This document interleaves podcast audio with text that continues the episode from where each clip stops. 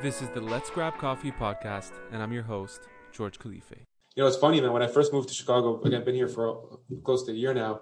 Um, 4Degrees was definitely one of those startups within the ecosystem that I kept hearing about. You always came up, so so definitely appreciate your time. Yeah, no, I appreciate that. Um, you know, we still have a long ways to go as a company, so I'm I'm excited that people are excited, but uh, I always think about the work ahead, right? Exactly, uh, as they say, this is like one percent done, right? But this is exciting. That, this yeah. is why we're doing this. This is like about the journey, um, and it's funny because you you come from a different, I would say, background. Like you were always in entrepreneurship somewhat, but I, I believe this is your first venture officially, right?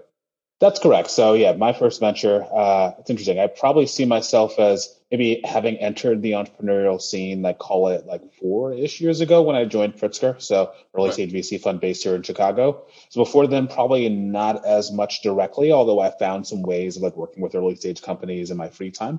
Um, but yeah, it's been a quite the career shift, and yeah, build, building a company is very different than anything else I've ever done in a way that I really appreciate. Hundred percent, and I'm definitely gonna gonna spend some time talking about that. Uh, but just for people who don't know, let let's kind of you know take it all the way back. You studied at Harvard, if I'm not mistaken, uh, and then you went to uh, to Bain, right? So you jumped into consulting. What one would figure is kind of like the traditional route from Harvard. Uh, but curious for people listening, especially aspiring founders, how was that like? Especially what you know, if you didn't attend Harvard, what you usually hear or read about is like the alma mater, right? It's you know, obviously you have a lot of famous people that come out of Harvard, whether it's business school or the med school, whichever program it is. How was that environment like for you? Like, was it actually uh, kind of fostering entrepreneurship, or was it more, you know, traditional investment banking, consultant uh, route? How how was it like? Yeah, in some ways, I would describe Harvard as being somewhat similar to Chicago in that it's like a college of multiple neighborhoods or multiple like different groups, for lack of a better term, right? And so there certainly were like clusters of Harvard that were more entrepreneurial and were focused on people going off and building businesses. But like there were large swaths where that wasn't the conversation that people were having. Although, of course, naturally these things would intermix in different worlds. Uh, and so, like for most folks, at least in some of the social circles I was a part of, the dominant paths at the time were like you go into banking, you go into consulting, uh, maybe you go to law school or med school, um, or you go to like politics and go down to DC. And those were like the big buckets of If activity want with if you want to be a rebel, you go to that side. Yeah. Exactly, right? Um, and so those were just kind of the most common things. Every now and again, you did have people would go off and like build and be entrepreneurial. So for instance, actually, this is a weird example. I don't know I've talked about publicly before. So a good friend of mine who was on, I was on the track team with, he was a couple years below me. And his freshman year roommate actually decided to like drop out like half, like after this freshman year. We were like, you know, why would you do this? Like, you know, you got to Harvard, like, you know, you kind of pulled this off really well for yourself. Like, why make the leap? Uh, that guy is a person by the name of John Collison, who is one of the two co-founders of Stripe, which is now about to make, I think, raising up around at seventy billion dollars, and is uh, one of the like one of the preeminent like technology companies of the era, right? And so like kind of random, and those are the people you ran into. But to the point you you were describing, very different clusters, and so depending on the clusters you were a part of, you had more or less exposure to it. Were you within the entrepreneurship cluster? To some extent. So I had enough like contact with that group of people to where I was always excited about like the building of companies and particularly the impact that that could have on like economic development and job creation and the like. Um, but at the time, I myself wasn't incredibly technical, and still to this day, I have some technical skills, but I'm not like particularly so. And so that probably led me down a different path into how I was going to infuse myself into that world. Very cool. And it's funny you bring up the the kind of dropout because that's the other thing, right? With famous entrepreneurs, you hear it with Zucks, with Bill Gates. Like it seems like all these very famous Elon. I don't think, think he even attended uni, if I'm not mistaken, but um, they're all kind of dropouts, right? And there's sometimes I think within entrepreneurship this weird connotation with someone who's very academic versus someone who just d- does the complete opposite, right? Like doesn't get to do and just everything is practical. So just the last question on the academic side. Uh, what lessons did you take from Harvard, Harvard that you actually apply now within your own venture, which is 4Degrees, which we'll get to in a sec? Yeah, totally. I'll actually answer maybe two questions within that. So the first Sure. to answer what you described directly, um, I'd say the biggest thing I learned from Harvard, maybe the two biggest things. The first was actually just learning how to learn very rapidly. So, I mean, the way that you kind of come in and are forced to really study a very broad range of things and yet come away with like a a form of intelligence that you could have a real conversation with someone about having six months ago or three months ago had had no exposure to the topic was something that Harvard like ingrained in us. And not only that, but to be able to to communicate that information in a way that actually like felt intelligent. I'd say that was a really big thing I learned from Harvard and something I have a, a lot of appreciation for from that experience. And then the second was like how to work with other people and how to like build relationships with other really smart people um, was something I gained a ton of value from. I mean, a lot of my closest friends to this day are like my college roommates or track teammates or other folks who I met like within the Harvard universe. And although you've, I've been in social situations for the entirety of my like life, right? But um, it was a different form of like relationship building that I learned at Harvard that definitely served me well today, and to some extent, like kind of dovetails into 4Degrees. Uh, the second thing I wanted to say is actually what's interesting to me is I feel like the there certainly are some very like high profile cases of entrepreneurs who are dropouts um, who turned out to go build phenomenal companies, and you mentioned a bunch of them, right? So Zuck, uh, Bill Gates, uh, the Collison brothers are great examples. I feel like it's mostly I don't know. I, f- I forget all of my psychological biases, but I feel like it's mostly like an availability bias, Right. where like you remember them because like they're such like high profile versions, Like high magnitude, even though they're few in numbers, right? Exactly. And I feel like the I don't know the median successful technology entrepreneur is someone who finished college, um, who had a couple jobs beforehand, is probably in their mid 30s to maybe even in their 40s, and not like this young, brash, like 18 or 20 year old that we tend to associate when we think of entrepreneurs. And I think that actually leads to some folks who otherwise could be great company builders, believing that they're too old or that's not for them anymore. And so I always try to comment and comment on it when it's mentioned. Yeah, no, definitely appreciate that insight. And funny enough, uh, there was a Medium article. I, you you probably come across it. It was it, they did research on, I guess the the unicorns within the U.S. Uh, you know, there were certain segments of, of the research, but not to get into details. But I think for the majority of those unicorns, they were established by CEOs who were in their 30s or 40s. In fact, like it wasn't your first time founder relative to the to the majority, right? Like we're talking not you know one or two outliers that you often hear about. And unfortunately, those are the ones that grab all the headlines, which is why everybody just knows about or, or sticks with these one or three points, you know. Totally. So that, uh, that's definitely interesting. So then you go from Harvard. Um, curious, like, did you when you were in university, did you at that point, like, let's say as soon as you graduated, did you think you were gonna eventually start your own uh, startup, or did you just figure out I'm gonna go in consulting, or this is gonna lead to something eventually?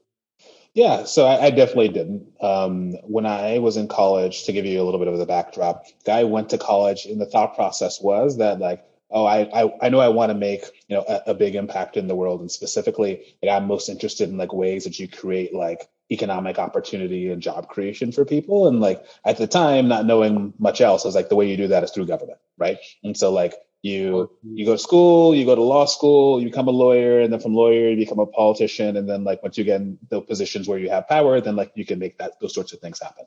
Um, and very quickly, I just kind of recognized that that theory of change was at least very difficult, if not just not true at all. and so at that point, I recognized that that wasn't going to be the way that if I wanted to have that sort of impact, that at least for me, it wasn't something I was particularly excited about. And so that led me towards uh, trying to identify other ways or other places that I could take the things I actually liked about the path I was heading down. So specifically about the law, the thing I appreciated most was you know, the very rational, like logic, logical, like problem solving approach they took to things. And I was trying to figure out, well, I really like that. Like, are there ways that I can apply that towards other domains or other worlds that aren't as like kind of as like maybe specific as the law? Um, and I kind of found that in consulting, right? Which is how do you take these broad, like nebulous problems that large corporations have or small organizations have that ultimately can really move the needle for them if done well, um, and learn like essentially how to do that in lots of different situations. And that's what brought me into consulting was recognizing that there was a skill set that I could learn and like hone as a result of doing this that I felt would be beneficial to me kind of no matter what I wanted to do, including in like the economic and job job creation realm. Mm. Yeah, it's almost like I mean, this is another thing too. If you look at most most of the I guess top four consulting, right? Whether it's Bain, McKinsey, wh- whoever you want to put up there, BCG. Um, a lot of, and I have friends who actually went from consulting into entrepreneurship because it's just that model, right? That they you, you guys often use like these these structured models, uh, especially in terms of how to tackle problems. I think that's what you probably come out with it. And I, I never went into traditional consulting, so correct me if I'm wrong, but that's what I would assume Right, and that's probably what you're applying today from Bain, right?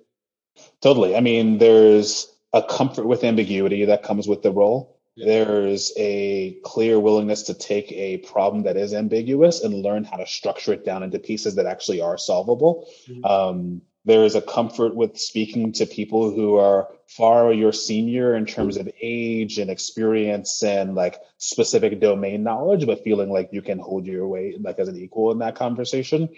There's the benefit of learning how to communicate concisely in a way that very busy people can like easily digest and understand, and that logically flows towards a conclusion that's like well backed by data. Um, all of those things are things that benefit me in consulting, and I'd argue in lots of other places. And to your point, what's interesting when I look back at it is I think about the cohort of people I knew who were actually at the same like Bain office I was a part of. There's a very strong population of people who turned out to either like become like senior execs at tech companies or start tech companies of their own or become venture capital uh, investors. And I think a lot of that is, you know, the, I think Bain also kind of screened for entrepreneurial people as a part of it, but I think that plus those skill sets ended up like playing pretty well into those worlds.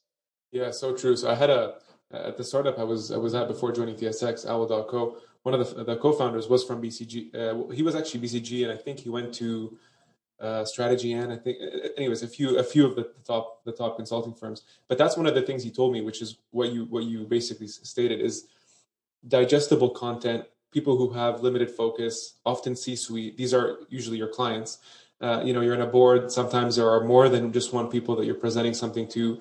Often there there might be cynicism. You know, you're the consultant coming from the outside. Like, show us your value and it's often like there was this culture of like you have to get your point across more aggressively. Like you have to insert you know what i mean?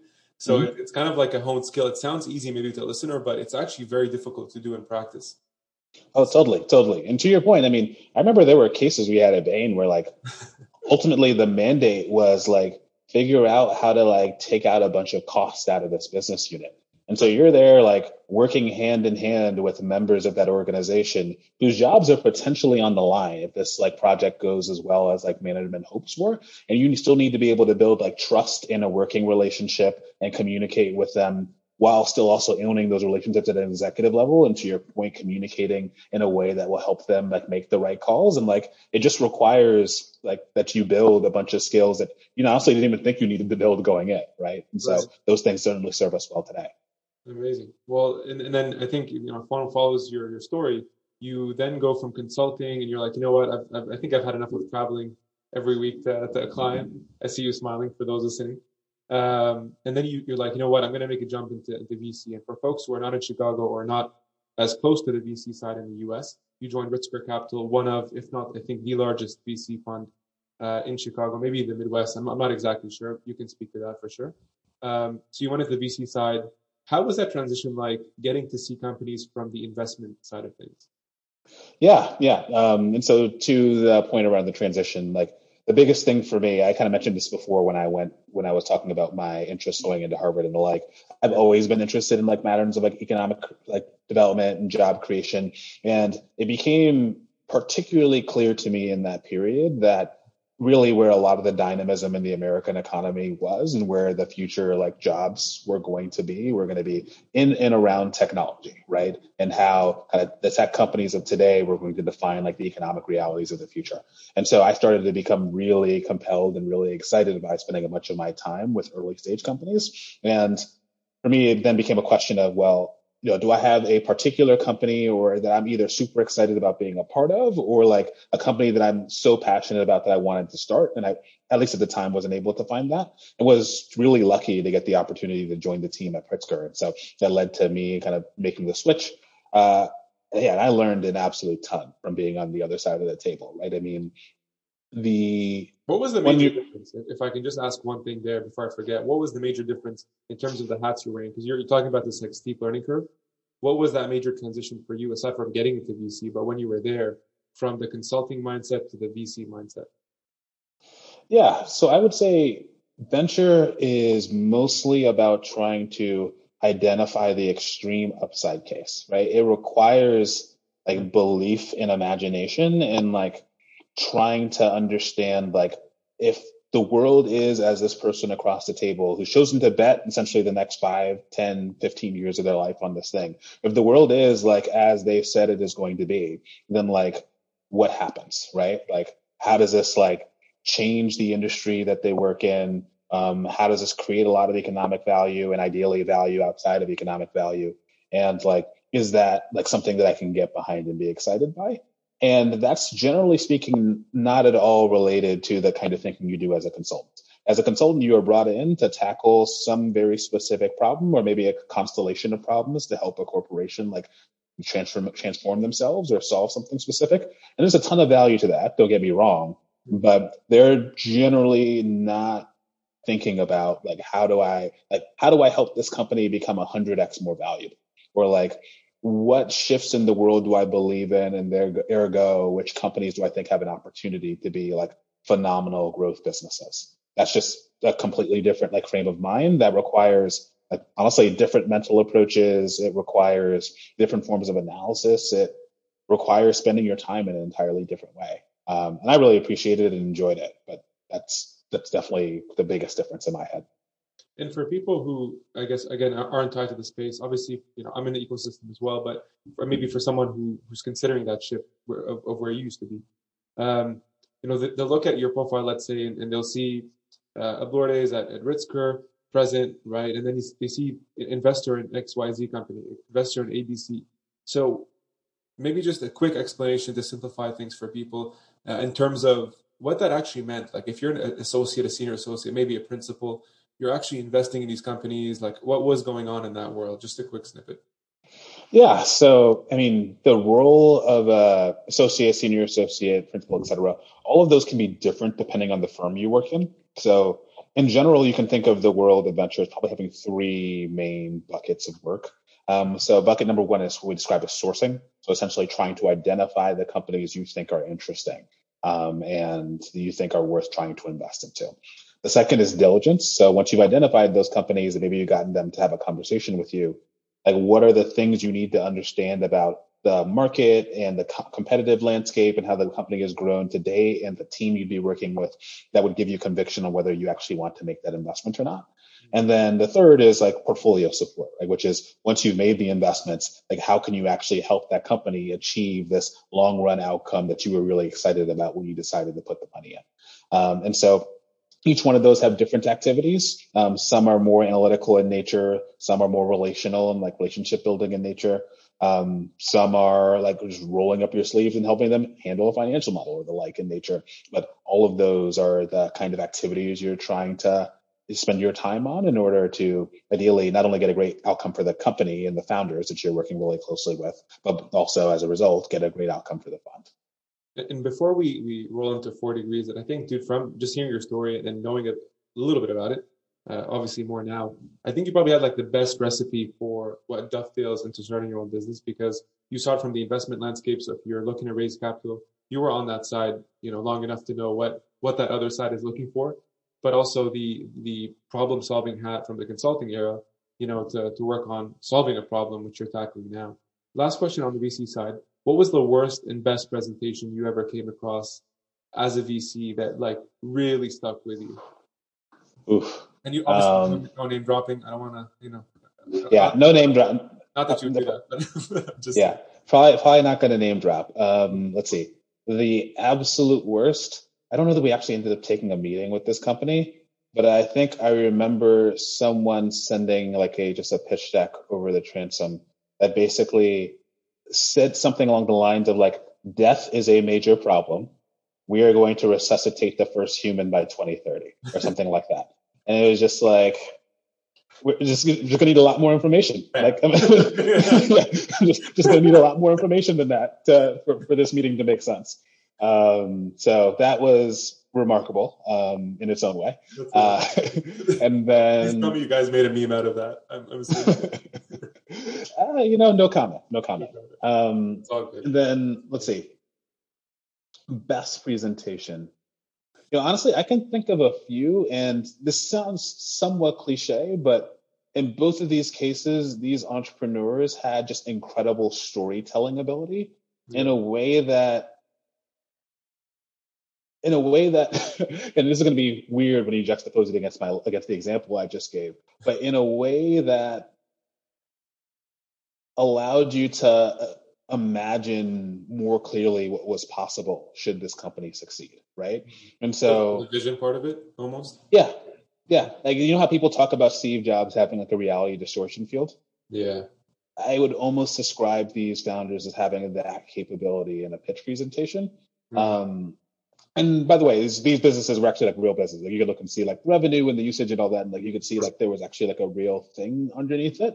Mm-hmm. Um, but I would say what made those presentations special was the founder storytelling ability. Like in all of those cases, like you could look around and see like the entire room was kind of like enthralled by kind of the vision that they were painting of the future. And we could all very clearly understand that the world would be different if this company succeeded, right? In some like pretty material and interesting way. Yeah, it's funny. Ben Horowitz actually wrote like a, I guess, a blog piece or something on this, but the title was literally "The Company Story is the Company Strategy."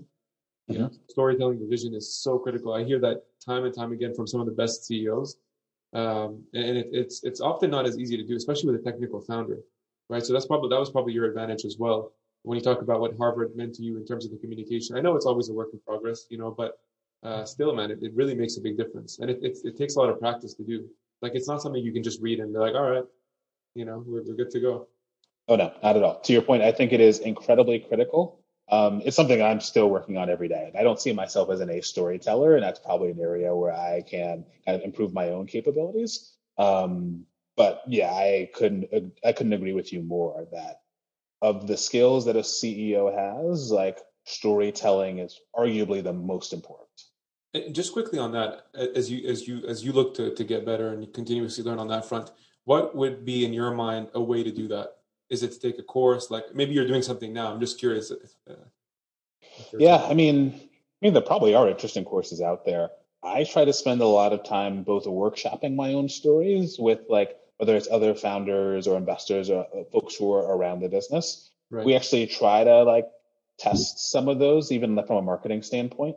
Um, Oh, that's smart. And then I, yeah, and then I spent a lot of time listening to other founders and how they've kind of walked through their own storytelling. So actually, interestingly enough, there's um, a podcast out at the moment by First Round Capital, who's like one of the better known like earliest stage like seed funds. Um, and they interviewed this guy named David Cancel, who uh, runs a company called Drift and is like a five time founder, like former like VP of product at HubSpot. And he spent actually a lot of that conversation like talking about like storytelling and how like storytelling is a thing that dictates, you know, which features they build and don't build, which integrations they pursue and don't pursue, and how he tries to like infuse a culture of storytelling internally to the point where like they actually have like as a part of their onboarding process, like a storytelling like like module that every employee has to like learn and get better at, you know, because it's so critical to the way that they operate. And so it's just an interesting, you know, an interesting dovetail into this conversation. Very cool. I should check that out. Um, so speaking of storytelling, um, you know, time to kind of tell us the story of 4Degrees, and this is kind of, I think it's a nice segue uh, because from from my understanding, obviously I did a demo. We spoke about this on the side, aside from the podcast, obviously.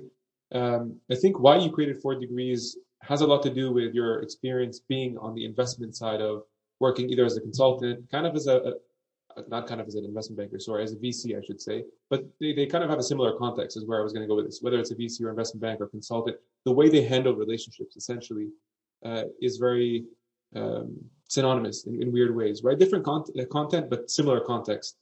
What was the pain point that led you to one day? And I don't know if you were at Pritzker when you thought of the idea or, or what the what the situation was, but just curious, what was that t- like light bulb that was like, you know what, this is it. Finally, this is the moment. I'm gonna take the leap of faith. You know, I don't know that there was a singular light bulb moment that led myself and my co-founder to leave Pritzker to, to join, uh, to really start running on this company. Yeah. I would almost call it like the accumulation of realizations, right? So I think to your point, uh, it was incredible to us just how important the relationship network of the firm was. Like to the point where like during our Monday morning meetings as a collective, like a decent chunk of our conversation would revolve around like, hey, you know, we're trying to help one of our portfolio companies do X or Y. Or hey, we're actually evaluating this deal and we need to learn more about this particular space. And one of the most common questions is like, hey, who do we know that might be, you know, a diligence expert we can tap into for this? Or do we know anyone at a large corporation here that we can help introduce this co- this company to? And so that was, you know, a common refrain, not only in those collective meetings, but honestly in the hundreds of other interactions we were having with each other throughout the week. Right. And each time, what would usually happen is we would either kind of jump into our CRM system, which was Salesforce at the time, which missed a lot of context. Mm-hmm. Um, and then when that didn't work, we would try it on LinkedIn. LinkedIn's a phenomenal platform for a lot of things. But when it comes to actually understanding the strength of a relationship and really like how real that relationship can actually is, like it generally falls flat on that dimension. And so it led to a lot of kind of dead ends and kind of false alarms.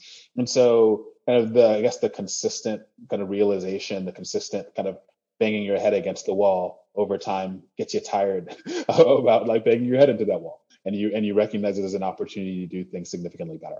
Dude I, I, can speak to that especially being on on that side that you're speaking about. We have the, the, the weekly team meetings as well just talking about different things that are going on in our worlds and where we can help uh, either private or, or, or on the path to, to go in public companies.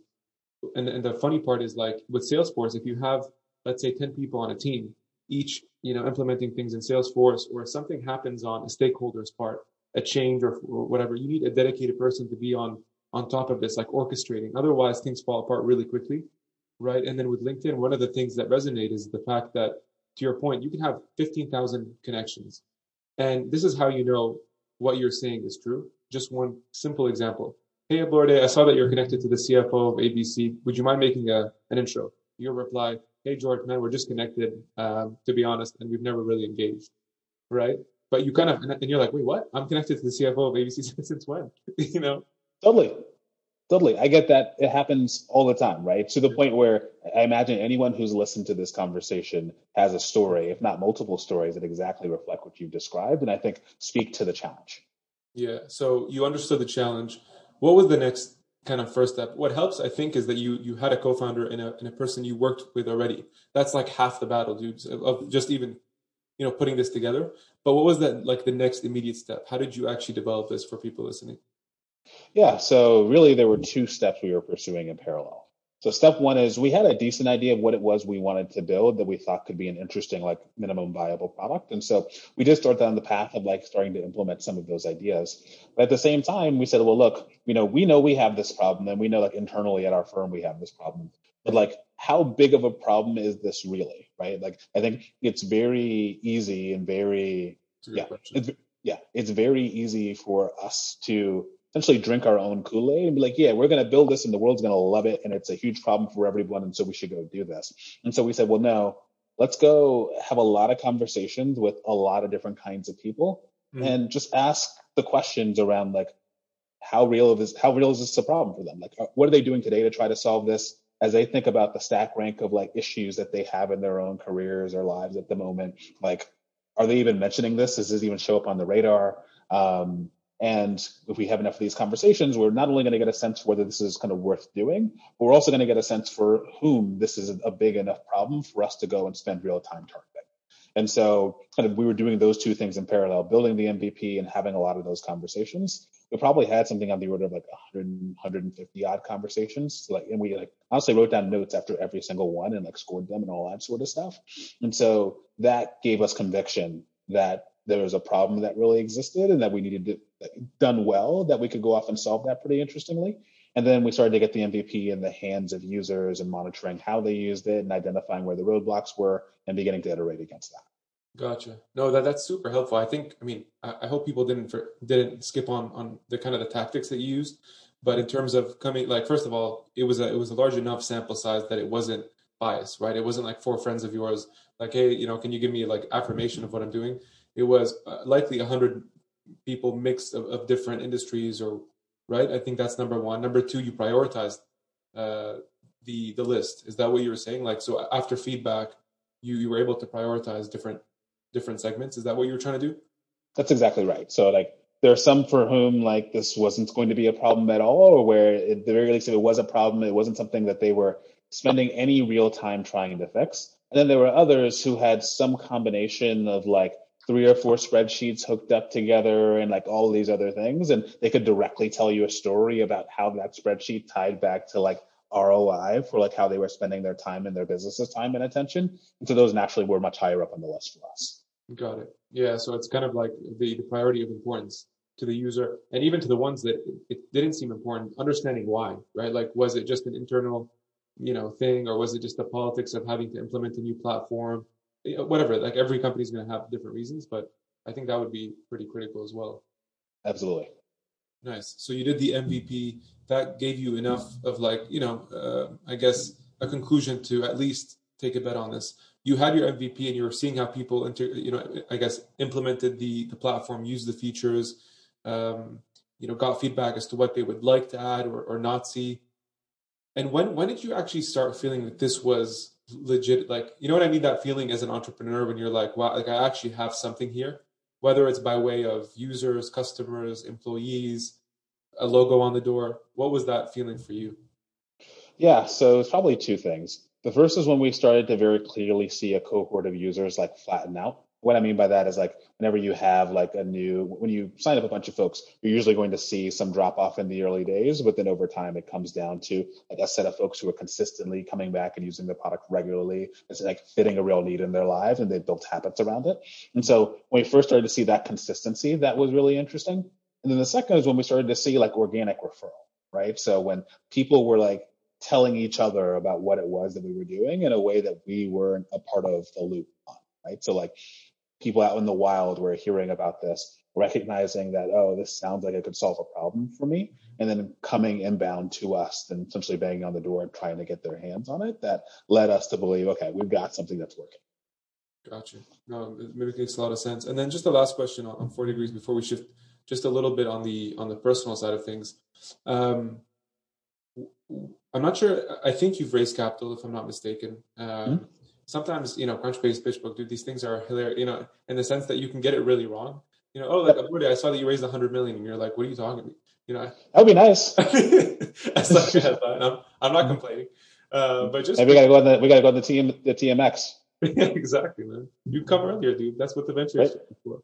But uh, just, just a quick thing, man, about like uh, the process of raising cap and being on the other side. Like, how was that for you? Uh, to sit across, let's say, a VC, an angel, whoever that was, and pitching as a company and not as an investor. Yeah, and I mean, it's humbling, right? Like you, you learn a ton from being on the other side of the table. That's for sure. Is it harder? Um, oh. oh yeah, oh yeah. No, I mean, look, there's there's certainly huge benefit for me having been on the other side of the table in a few different ways. Mm-hmm. The first is that there's connectivity. And so like if you think about one of the hardest parts of like having a conversation with an investor, it's like having some sort of either pre-existing relationship or warm introduction that can help get you in the door. Right. And so the combination of one, actually knowing a lot of investors directly, you know, having had a pre-existing relationship, or two, knowing others who were well connected to investors I was trying to get in front of made that process a way more straightforward. So that was like a huge benefit. And then the second is having been on the other side of the table, I have a decent mental model for like the kinds of questions someone's asking about a business. And when they say one thing, what the underlying like question or objection might be behind it um, that is being brought up. Right. And so those two things, I think relative to the average founder probably gives me some sort of like advantage there. That being said, like, I mean, fundraising hard just period. Like I think in general, well, not even general, would say there's like 99% of companies for whom fundraising is really difficult. And then like 1% of companies for whom fundraising is incredibly easy because everyone is excited about being a part of their journey. Yeah. Um, and we were part of the 99%. So definitely got plenty of no's, definitely had uh, lots of, you know, have your, your list or your, your set of conversations you want to have and you're kind of taking them off one at a time and recognizing that it's a little bit of a numbers game. Uh, so yeah, it's challenging. It's challenging. And, uh, definitely gave me a lot of respect for entrepreneurs who go through that process and who went through that process when I was on the other side of the table. Yeah, man. I, like exactly what you're saying is, is what I felt as well. Like even when I was at Owl, when I tried to do certain ventures on the side, like Bookback, it, it always like being on the side to me feels easier, right? Because it's not like when I was on the other side, exactly what you were saying. You're, you know, you're managing the company at the same time. You're trying to grow it. Every user is critical. You're doing customer success. Mm-hmm. You're doing everything while being on these calls as well. So it's so taxing, and mentally, you kind of have to be very strong, I would say, right? And it's easy to say that. Like I think people in sales might resonate, uh, but it's different also when it's literally your your company. Like because yeah. sometimes a no can feel like it like your self worth. You know, like I don't like the company, i.e., I don't like you, kind of thing. Even though that's not the case, but you have to get beyond that mindset. Oh, absolutely. I mean, you are putting yourself on the line in every single one of these conversations because you've kind of already put exactly. maybe not everything, you put everything into the company, right? And then right, um, and in every single one of these, you need to go in with like high energy. You're trying to give the best exactly. possible impression of everything. And yeah, to your point, right? The average founder, well, if it takes you know 50 conversations for you to get your round done, or 60 conversations for you to get your round done, that probably means you dealt with like 45 to 50 people being like, nope, nope, nope, nope, nope, like lots of different iterations you, you know, to like exactly, exactly, ghosting you, all that sort of stuff, right? And so, um, yeah, I think you're absolutely right. It takes it takes a very different emotional toll um, being on this side of the table than it did on the other side, or honestly, I'd argue than being in sales because sales at the end of the day, it's not you in the same way that it is um, when you when you're yeah. I mean, yeah, it, it, obviously has a lot of similarities, you know, like in terms of metrics and, and maybe your financial position, whatever, but it's still not the same as if like this is your baby, right? And That's what everybody says. Um, so yeah, it's, it's tough, man. Uh, speaking, I want to get quickly to the, to the mental health aspect, but just one last thing on, on that part, because you mentioned that you had a, a, big network already. For those who don't, and that's often the difficulty, right? And, and I see, you know, stuff through LinkedIn and email and it's, and when I can, I try to like write back to, to a founder, just giving like honest critical feedback, right? Just to say like, listen, I'm doing this for you, man. This is just not going to work, you know, or like tr- try it this way. So curious for someone who doesn't have enough uh, of a network, what should they be thinking about in terms of raising cap? Yeah, I think a few different things. The first is I would be proactive about trying to build that network out piece by piece. And the way I would probably do it um, is by, well, really a few things.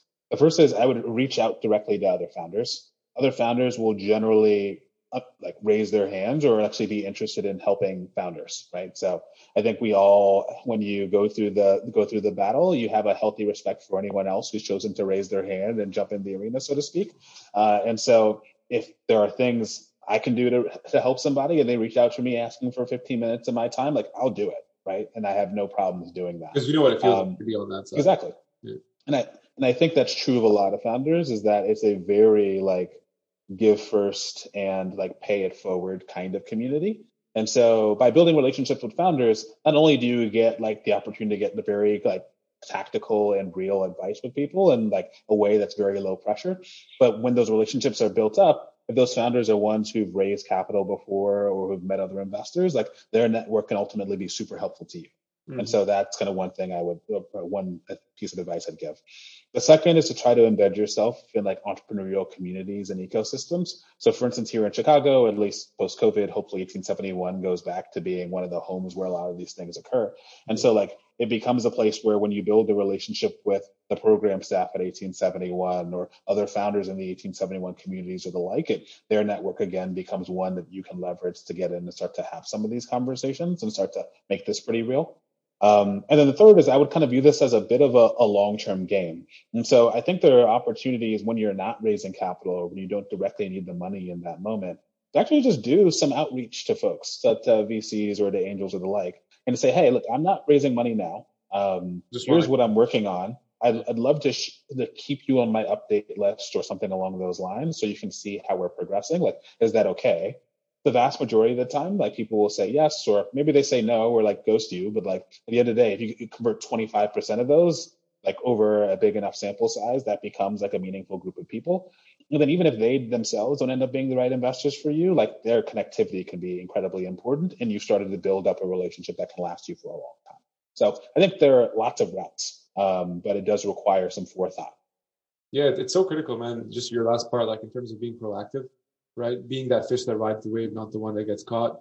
Uh, and it, it's the same thing with your network. Like it's always better to build a network when you don't need one, right? Not not to say that it's need. Need is not the best word because it seems transactional, but what I mean is like in a time like COVID, as an example, if you lose your job unexpectedly, everybody's rushing just to, to, to build relationships for for the pursuit of something. But that's the worst time because it, it, looks transactional, right? The best time is when you know I don't really need any. I'm, in fact, I'm here to help you. How I how I can be of value and all those good stuff. And I think that that leads to probably better results. similar thing Yeah. with capital, right? Yeah, I couldn't agree more. I couldn't agree more. I think there are oftentimes benefits that can come from building a relationship that may, like in the short term, look transactional. But I think if you go forth with the, I don't know, pursuit or belief that relationships are valuable in and of themselves, you'll be surprised at like the long run benefits that come from it. Yeah, man. A, sale earns you a commission, friendship earns you a fortune, right? That that saying. There you Um, go. Uh, so, so just want to spend a couple minutes. Uh, want to be sensitive to your time, but on the first, first of all, can I just acknowledge that we're twinning today with our sweaters? Yeah, look at this. I like it. You have an awesome. I don't know. If, is that a keyboard, dude? I, I keep like. Is, Is this a keyboard? No, it's not. Uh, it's uh, Oh, basically it's like a print. Yeah, Gotcha. It looked like a keyboard from here. It looked like it was lighting up. I was like, what? yeah. It does kind of. It does look like my Mac keyboard now that you mention it. It's kind of weird. just from this side, yeah. Mhm. Um, so on the personal side, obviously, you know, some folks in Chicago obviously might know you very well, especially in the startup ecosystem. You mentioned 1871. For those who don't know you maybe as intimately or as personally, just on that side, like what, you know, what do you do on the side of building 4Degrees that keep you mentally stable? Um, what are some cool things that that people can know about you? I guess.